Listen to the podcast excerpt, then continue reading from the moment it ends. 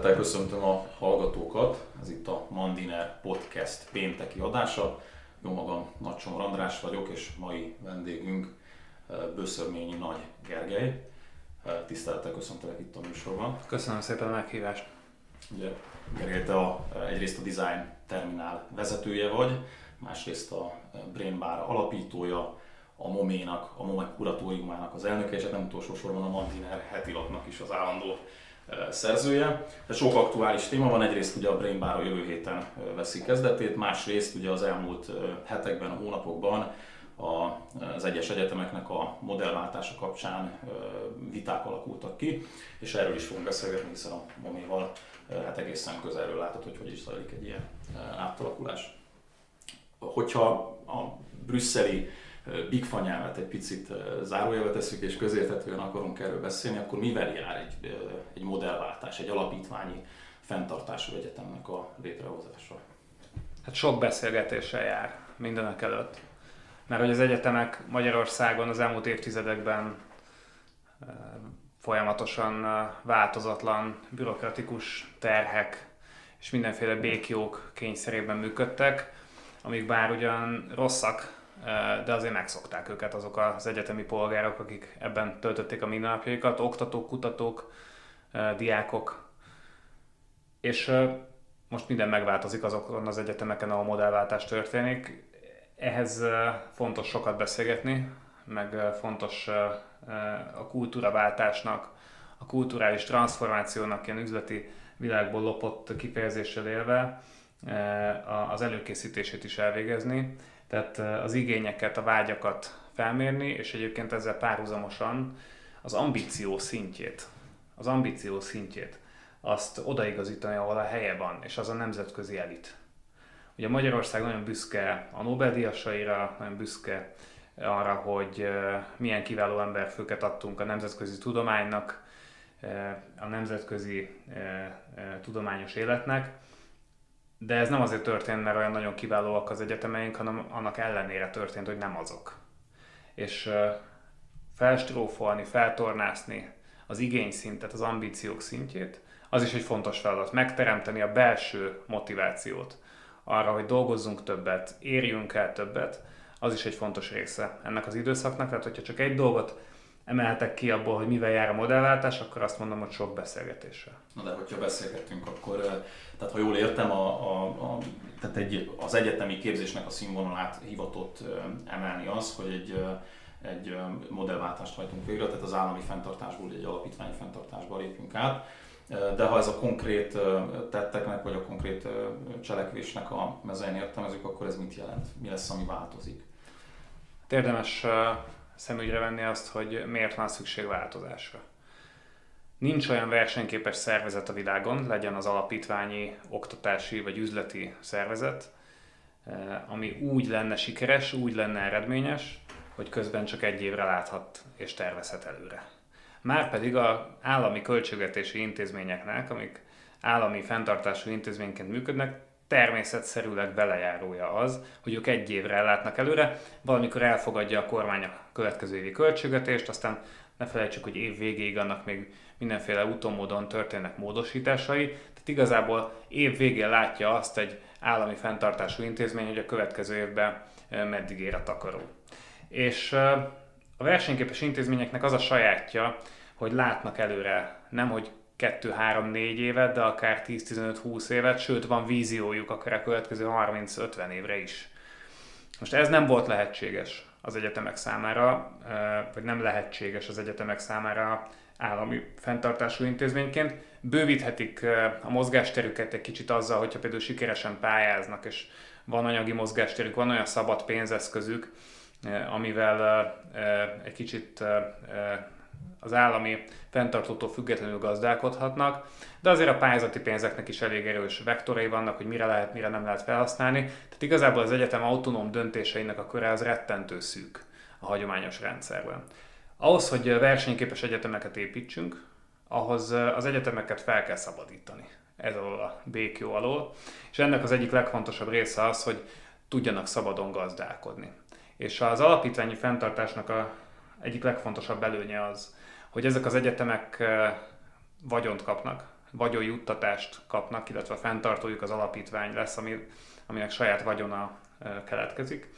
És onnantól kezdve ez az alapítvány az egyetem vezetésével közösen meghatározott célok mentén, de hosszú távú célokat tud kijelölni, hosszú távú stratégiát tud alkotni, és hosszú távú vagyongazdálkodást tud folytatni, befektetni saját intellektuális vagy éppen technikai erőforrásaiba fejleszteni, saját termékeket, oktatási termékeket fejleszteni, hiszen ne felejtsük el, hogy az oktatás egy óriási piac is, és nem csak a diákokról beszélünk, de felnőtt képzésekről is beszélünk, vagy éppen egyetemek és üzleti szereplők közötti partnerségekről beszélünk.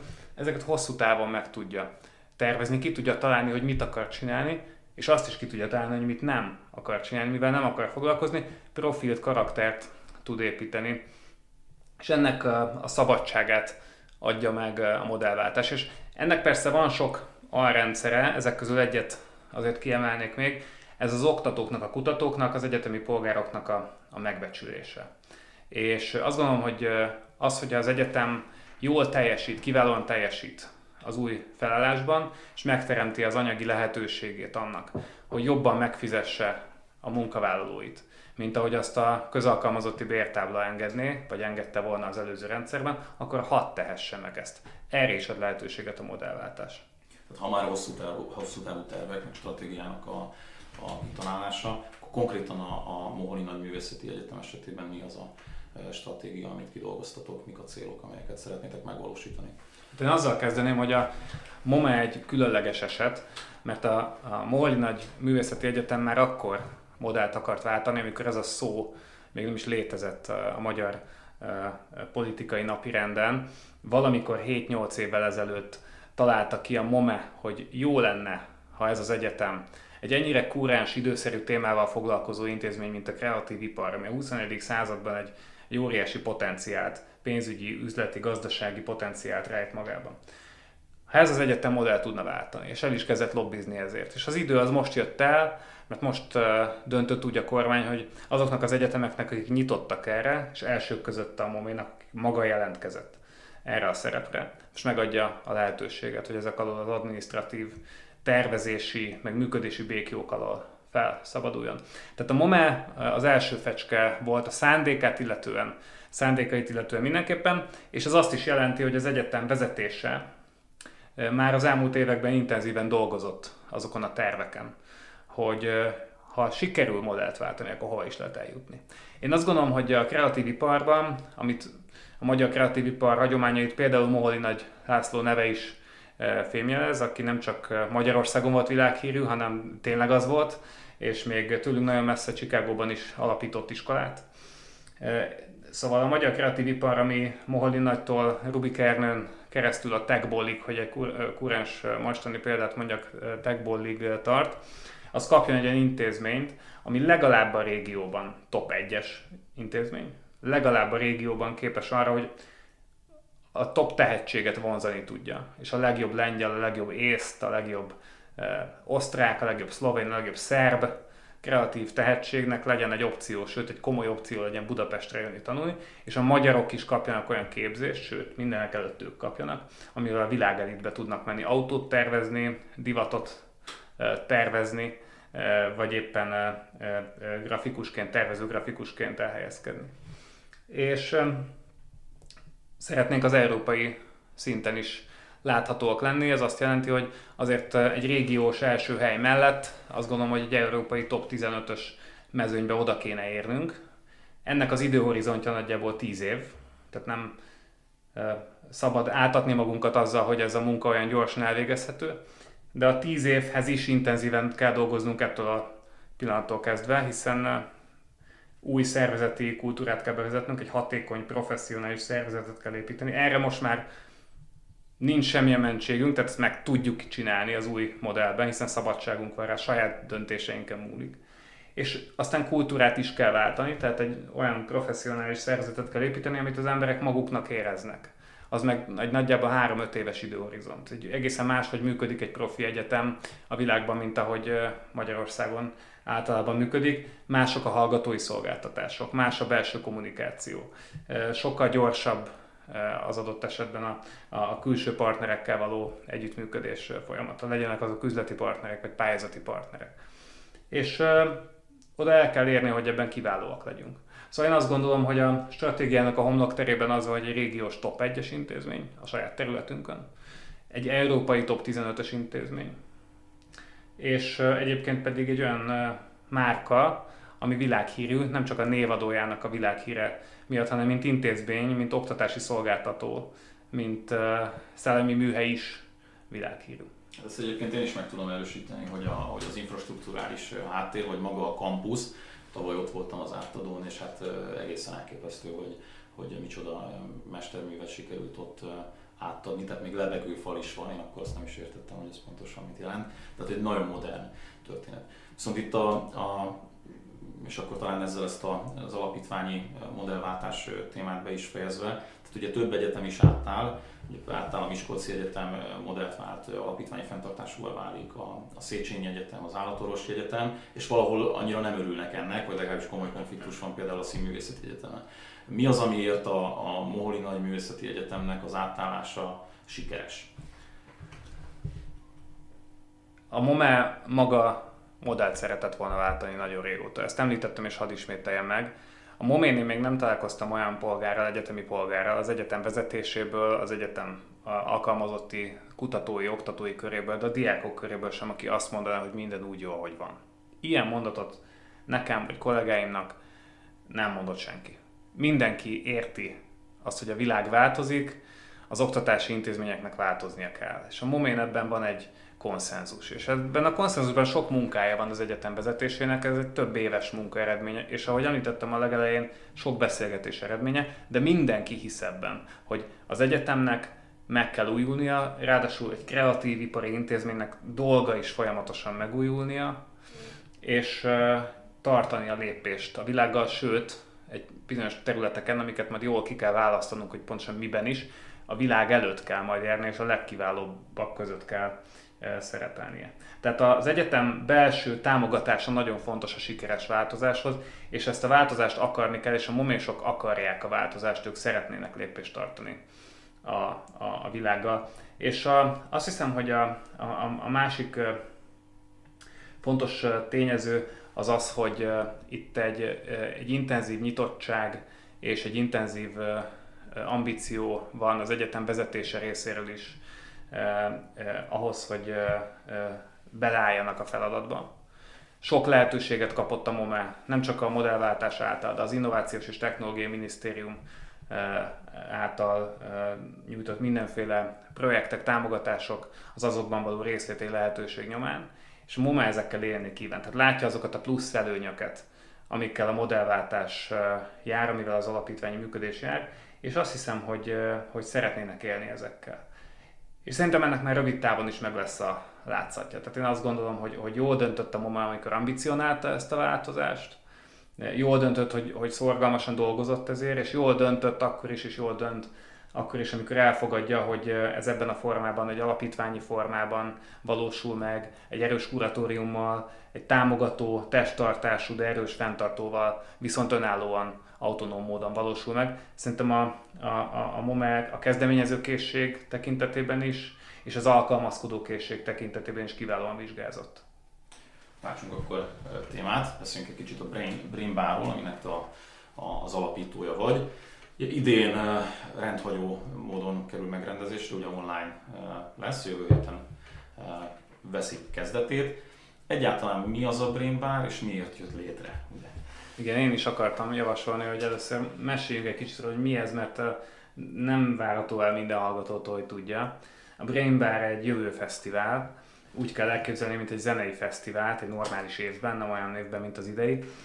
Abban a különbség, hogy nem nálunk nem zenekarok, hanem koponyák lépnek fel, meg ilyen lángjelmék a legkülönbözőbb területeiről az életnek, lehetnek tudósok, üzletemberek, feltalálók, vagy akár diákok a lényeg az az, hogy valamiben nagyon kiválóak, és valami olyan teljesítmény, vagy akár csak gondolat, szellemi koncepció áll mögöttük, amivel inspirálni tudják a fiatalokat. A Brainbart, mint jövő fesztivált azért hoztuk létre, hogy a jövőről való beszédnek, párbeszédnek legyen egy első osztályú fóruma Magyarországon. egy olyan fórum, ahova a világon mindenhonnan jönnek, és ahol a legokosabb, legizgalmasabb, legbátrabb, legprovokatívabb gondolkodók, azok vitáznak egymással. És legyen ennek a vitának a központja Budapesten. És azt gondolom, hogy Közép-Európai mostani szerepe az, hogy Közép-Európa a nemzetközi vitákban, nemzetközi párbeszédben egy sajátos, sarkalatos, markáns álláspontot képvisel sok-sok kérdésben. Az egy kiváló kulissza nekünk, hogy egy ilyen fórum, Európa legnagyobb jövő fesztivál, mert a Brain Bar mostanra már az, az itt legyen Budapesten. És azért mondom, hogy a legnagyobb Európában, mert csak a tavalyi évben 15 ezer résztvevőnk volt, ami ebben a műfajban nagy dolog. A Szigethez képest ez kicsi, de azért egy konferenciához képest elég komoly.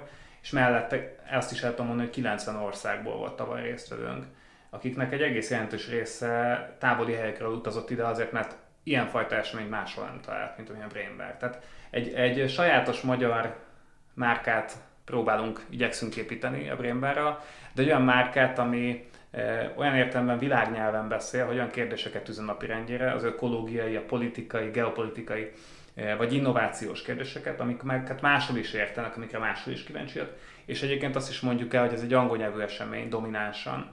Vannak magyar részei, de alapvetően angol nyelvű esemény, és például a magyar gazdasági modellről jövő héten György László államtitkár, csak hogy egy példát mondjak, angolul fog beszélni, és olyanok is megérthetik az ő előadásán, az ő szereplésén keresztül például a magyar gazdaságpolitikát, akiknek egyébként eddig nem adatott erre lehetőségük. De lesznek itt világsztárok is, és minden évben vannak, és idén is lesznek, még az online formában is. Itt lesz például Mariana Mazzucato, aki a világ mostani talán legmenőbb közgazdásza, aki azt gondolja, hogy az innováció világában az államnak vissza kell venni a kezdeményező szerepet. Ő egy baloldali közgazdász egyébként, nem is kicsit, és ugyanazt gondolja, amit egyébként a magyar kormány gondol fejlesztő állam dolgában. Tehát Mariana Mazzucato arról beszél, hogy az amerikai űrprogramhoz, az Apollo programhoz hasonló projekteket, akciókat kell indítani, például az oktatási, az egészségügyi vagy a környezetvédelmi területeken ahhoz, hogy a 21. század kívásaival megküzdjünk. És olyan provokatív gondolkodók is jönnek minden évben, mint amilyen Björn Lomborg, aki most idén lesz a vendégünk jövő héten, aki talán az egyik legellentmondásosabb környezetvédő a, a világon. Ő azt gondolja, azt mondja, most már a sokadik könyvében teszi ezt, hogy a zöld szervezetek, meg a korányközi egyezmények teljesen haszontalanok a klímavédelem tekintetében. Minden olyan eszköz, amiben a nemzetközi média hisz, meg a nagy zöld szervezetek hisznek, az teljesen haszontalan hogyha a klímavédelemről beszélünk, és neki saját ötletei megoldásai vannak. Például nálunk a Brembaron erről fog beszélni. Ami még fontos, hogy ez egy interaktív esemény, amikor élő fesztivált rendezünk egy normális évben, akkor a közönség ott van a színpadon, ki lehet menni, kérdezni lehet, be lehet kötni egy-egy gondolatba, e, és e, el lehet mondani a saját verzióját a fiataloknak. És világsztárokkal is lehet vitázni élőben. Az idei évben persze ez egy kicsit más, most online formában lehet majd bekapcsolódni. A Facebook hír folyamán lesz élőben követhető az esemény, jövő kedden, szerdán és csütörtökön, és online formában lehet feltenni majd a kérdéseket, kinyilvánítani véleményeket, bekapcsolódni ezekbe a beszélgetésekbe. Hogyha megnézzük a, akár az elmúlt évnek az eseményeit, mintha, mintha látszódna az, hogy amit egyrészt a, az egyetemek alapítványi modelljére való átállásnál is említettél, illetve mint hogyha a Brimbárnak a, a célja is valami olyan lenne, hogy, hogy Magyarországot egy, egy szellemi központtá tegyük, a magyar intellektust növeljük. Mm, van a, van-e a Brimbárnak már érezhető hatása mondjuk a magyar viszonyokra, akár egy startup világban, akár a, a magyar innováció tekintetében? Szerintem sokkal fontosabb rétegében van hatása, mint a startup világ. Fontosak a startupok, Ugye a Design Terminállal mi is működtetünk egy startup keltetőt, egy startup műhelyet. De a valóságnak van egy sokkal fontosabb rétege, vagy az életnek van egy sokkal fontosabb szakasza a vállalkozás alapításnál, a cég alapításnál. Ez a tanulás szakasza, még amikor az, a, a, az ember fiatal, és uh, elsajátítja a kérdezésnek, a vitának, uh, a kétségbevonásnak a kultúráját, azt a képességet, hogy hogy az adottságokat ne fogadja el, hanem ő is beleszóljon a dolgokba, legyen elég ambiciózus hozzá, legyen elég törekvő hozzá. És a Brainbaron ezekkel az interaktív formátumokkal, azzal, hogy ki lehet menni, sőt ki kell menni a színpadra, el kell mondani, hogy te mit gondolsz máshogy, mint az a nagyon okos, nagyon híres ember, akit eddig 100 millió láttak a Youtube-on, és most ott ül előtted, és van egy perced, hogy elmond, hogy te miben nem értesz egyet vele. Vagy hogy mit kérdeznél tőle, ha csak egy lehetőséged van. Vagy hogy egymással vitatkozzatok a fesztiválon. Kapsz egy megafont a kezedbe, tedd fel a kérdésedet.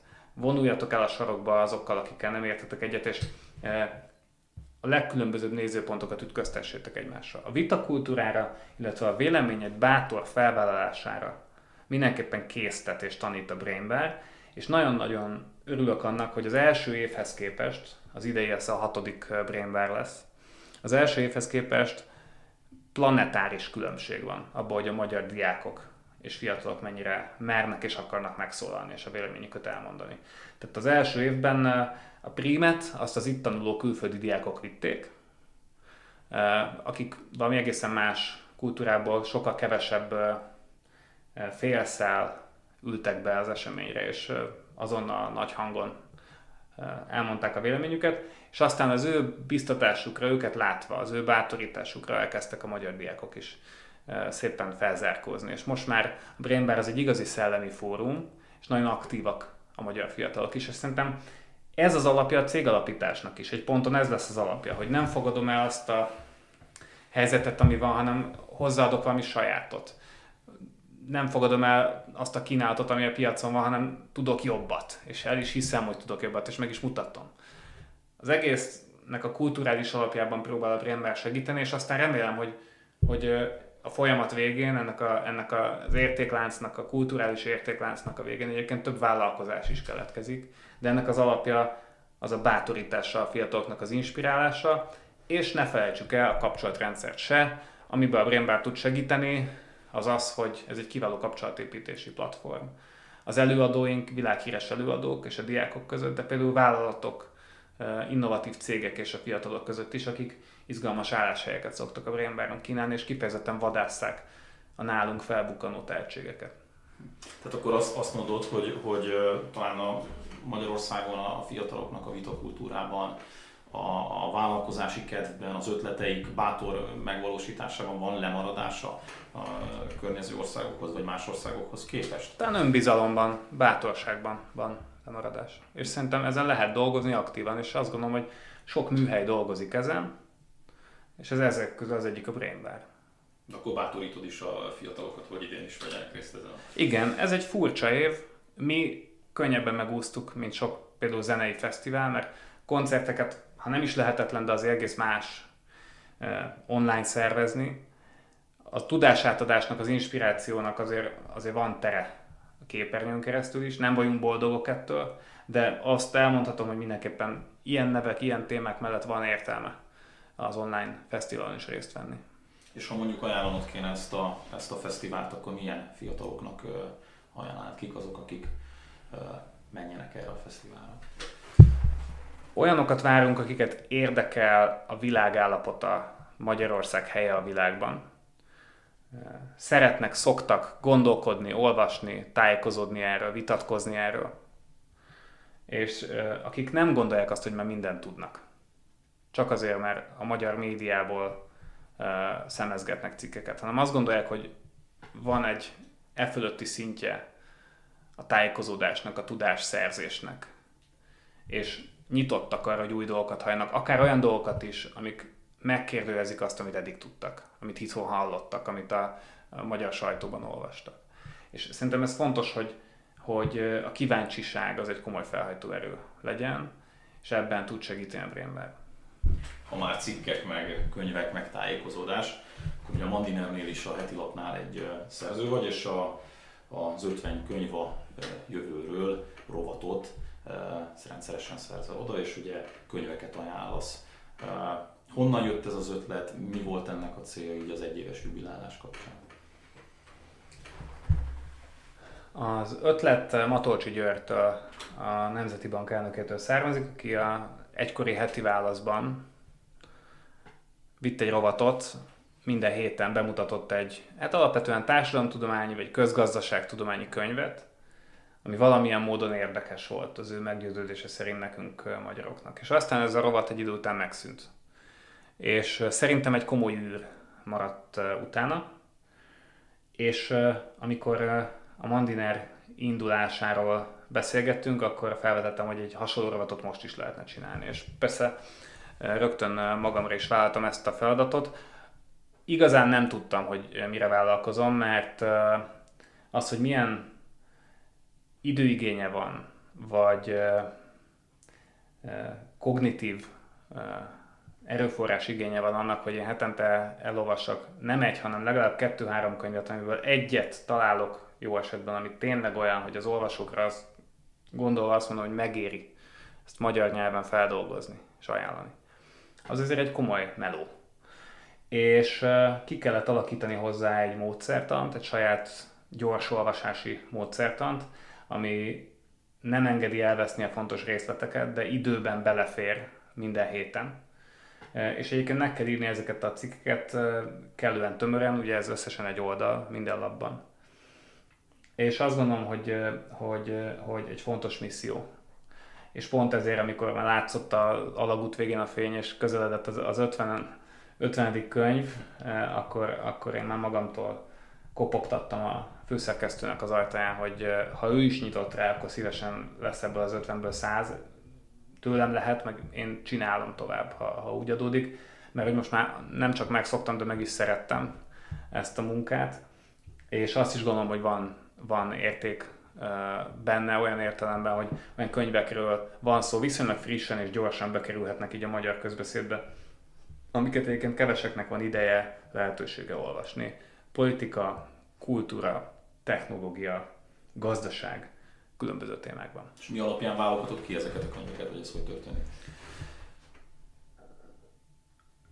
Hát először is az őszinte válaszom az, hogy megérzés, a intuíció, ami elengedhetetlen ehhez, hogy az ember felismerje, hogy milyen borító mögött rejtőzhet valamilyen minőségi tartalom. Másik az egy rutin. A rutint egyébként érdekes módon szintén nagyon jelentős részben Matolcs Györgynek köszönhetem. Én egy ideig dolgoztam mellette, az volt a feladatom, hogy nemzetközi fórumokból, folyóiratokból, magazinokból a Magyarország számára érdekes cikkeket feldolgozzam. Nem azokat, amik Magyarországról szólnak, hanem azokat, amik valamilyen módon egy minket érintő trendet dolgoznak fel. Ezt évekig csináltam, és ami ebből maradt, az az, hogy viszonylag jól tudok tájékozódni a tekintetben, hogy hova kell nyúlni minőségi szerzőkért, mik a fontos témák, kik a jó kiadók, és honnan ismerhetünk fel egy komoly véleményt. Egy jól megalapozott, adott esetben vitatható, vagy vitatandó, de jól megalapozott komoly álláspontot. És ezt a rutint forgatom bele ebbe a munkába is. És néha mellé nyúlok. Előfordul az, hogy sokat várok egy könyvtől, akkor megérkezik, és hát akár 5 perc alatt kiderül, hogy ez valami egész más, mint amire számítottam, de ez szerencsére ilyen ritkán van. Meg pozitív csalódásból is van egy csomó. Tehát ami meg előfordul, hogy sokkal-sokkal jobb valami annál, mint amit gondoltam. Most az autós kultúrának a jövőjéről írtam az eheti lapszámba. Egy amerikai politikatudós és motorkerékpár szerelő, egy nagyon izgalmas karakter könyvét dolgoztam fel, és hát tudtam, hogy ez egy jó téma, de ettől még a könyv az lehetett volna középszerű is, de egy zseniális könyv. Tehát nagyon örülök, hogy, hogy ráéreztem erre, mert például ez is úgy gondolom, hogy jó, hogy magyarul megjelent róla egy cikk mindenképpen egy komoly kihívása lesz a, a 21. századnak, hogy a könyv olvasás visszaszorulásának, különösen a, ahogy egyre fiatalabb generációk jönnek fel. Tehát a könyvolvasás visszaszorulására milyen választ tud majd adni. Ugye az okostelefonok világában, a technológiai, technikai fejlődésnek a, a világában Erről mit gondolsz, hogy, hogy megkerülhető a könyvolvasás, kiváltható alternatív okos eszközökkel való olvasással, tájékozódással, vagy a könyvolvasás az egy, az egy megkerülhetetlen dolog? Nem váltható ki, hogy ettől még elveszik az életünkből az egy reális veszély. Én nem értek ehhez a témához, de van olyan szerző, aki, aki ért hozzá, és szerintem izgalmasan ír erről néhány héttel ezelőtt. Írtam a Mandinerbe Marianne Wolf nevű kaliforniai agykutató könyvéről, a Reader Come Home című könyvről, amiben az dolgozza fel, hogy a digitális felületen való olvasás az miben és hogyan hat másképp az emberi agyra, mint a papír alapú könyvolvasás. És hát nagyon komoly és súlyos különbségeket talált ő a kettő között. Nem is az a kérdés, hogy a könyvolvasás kikopik-e, mert hogyha ellátogatsz egy plázába itthon vagy Amerikában, akkor roskadoznak a könyvespolcok a, a könyveruházakban, és tele vannak a könyvesboltok. A kérdés az az, hogy ezzel párhuzamosan a digitális felületeken való függés az az agyunkat torzítja, roncsolja és a válasz az, hogy igen, a jelenlegi tudásunk szerint. A folyamatos görgetése a Facebook newsfeednek, illetve a híroldalaknak, illetve az a véleménybuborék, amiben beleszorul 10-ből 9 ember, hogy az algoritmus tudja, hogy ő mit gondol a világról, és direkt olyan cikkeket dobál csak fel neki, amik megerősítik a véleményét. Meg az a képesség, hogy nagy görgetéssel eljuthatunk a cikk végére, és elolvashatjuk a konklúziót a részletek elolvasása nélkül, és sorolhatnám. Ez az agyra funkcionálisan bénítólag hat, roncsolja a memóriát, a képzelőerőt, és mindent, amit egyébként az olvasás az eredendően fejlesztett annak idején, vagy egy, amit egy könyv olvasása, az fejleszt. Tehát a, szerintem a könyv az egy népszerű tárgy ma is, azzal együtt is, hogy a könyvek 90x százaléka sose olvassák, amit megvesznek, ha jól tudom a számokat. Ezzel együtt is egy népszerű dolog, de közben a digitális világ az roncsolja az agyi képességeinket.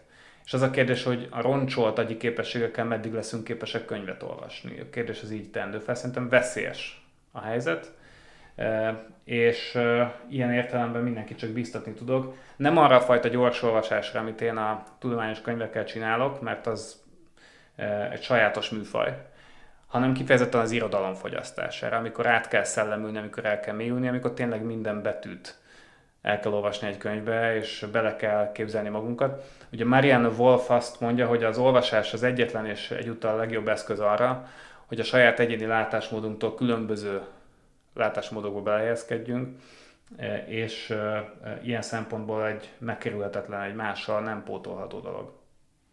Ha három könyvet kell ajánlanod az elmúlt 50 könyv ajánlóból, akkor melyek azok? Hát az első lenne Anatol Liven nevű uh, szerzőtől, a Klímaváltozás és a Nemzetállam című könyv. Ez sajnos nem jelent meg magyarul, de a recenzióm elérhető róla uh, a Mandinerben. Uh, uh, Climate Change and the Nation State ez a könyv címe, és ez gyakorlatilag azt állítja, hogy a klímaváltozással való hatékony megküzdés az nacionalista alapon képzelhető csak el. Most ennél provokatívabb dolgot a mai nemzetközi politikai közbeszédben mondani nem lehet. És ő ezt kiválóan alátámasztja, azt mondja, hogy a hatékony közösségi cselekvésre kizárólag nemzeti alapon lehet rávenni az embereket. És ez a chain of command, vagy parancsnoki lánc, a hierarchikus cselekvés, ez az ilyen akcióknál annyira fontos, hogy ezt nem lehet megspórolni mozgalmi alapon, nép, népmozgalmi alapon megszervezni. Ez a könyv nagyon-nagyon izgalmas, ajánlom mindenkinek. A, a, a második könyv, amit ajánlanék, az talán a John Casti nevű matematikusnak az X Events, tehát X események című könyve. Egy Bécsben működő matematikus, aki gyakorlatilag azzal foglalkozik, hogy mikor és mitől omlanak össze rendszerek. Ő azt mondja, hogy a, a, hogyha hogy a legtöbb nagy összeomlás tőzsdei, ökológiai, stb. az abból fakad, hogy egyszerű és bonyolult rendszerek ütköznek össze egymással, és ilyenkor nem szabad azt a hibát elkövetni, hogy az egyszerű rendszereket kezdjük el bonyolultabbá tenni, hanem a bonyolultakat kell egyszerűsíteni. Például a 2008-as gazdasági válság kapcsán a tőzsdei termékek közül kellett volna kivezetni a bonyolultakat, a lehető legösszetettebb, már-már érthetetlen termékeket, nem pedig a szabályozást elkezdeni bonyolítani. Tehát ő egy matematikai alapon gondolkodó, de kifejezetten praktikus ember, nagyon izgalmas ez a könyv, ezt is olyan mindenkinek. És hát a kedvencem minden tekintetben Peter Thiel Zero to One című könyve, nulláról egyre, ami arról szól, hogy technikailag arról szól, hogy hogyan építsünk cégeket, hogyan alapítsunk startupot, de valójában arról szól, hogy a jövőben hogyan fog kinézni a társadalom, hogyan fognak kinézni az emberi üzleti kapcsolatok. Ő a világ egyik legsikeresebb kapitalistája, ő volt a, a, a PayPal-nak a társalapítója Elon Musk, társalapítójaként. Ő volt a SpaceX, Elon Musk űripari cégének a első befektetője, de ott volt az Airbnb mögött is a legelejétől, és a Facebooknak is ő volt az első befektetője. Szerintem a világ egyik legokosabb emberéről van szó, aki egyébként Trump elnök támogatója és egy republikánus. Ez nem sokakról mondható el a völgyben, róla igen, és nagyon komoly gondolatai vannak nem csak technológiai üzleti kérdésekben, de például a kereszténység jövőjéről, meg a nyugati civilizáció jövőjéről is.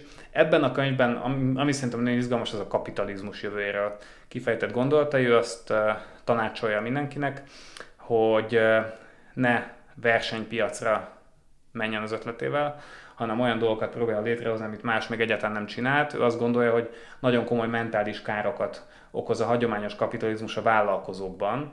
A folyamatos versengés az a motivációjukat, illetve a lelki egészségüket azt roncsolja, lebontja, és ilyen értelemben nem szolgálja a jót, hanem az a jó, hogyha kifejezetten olyan szűk piacokat találunk magunknak, ahol még senki nincs. Erről szól, erről is szól ez a könyv. Azt tudom mondani, hogy vagy ezt a három könyvet olvassák, forgassák, akiket érdekel, vagy Peter Thiel könyvét olvassák a háromszor, az is egy jó megoldás. Okay, nagyon szépen köszönjük, hogy itt voltál. Hogy... Én is nagyon köszönöm meg az ajánlásokat is, és akkor a hallgatóknak pedig köszönjük a figyelmet, jó könyvolvasást, meg jó heti lap olvasást kívánunk. Legközelebb kedden találkozunk, addig is minden jót viszont hallásra.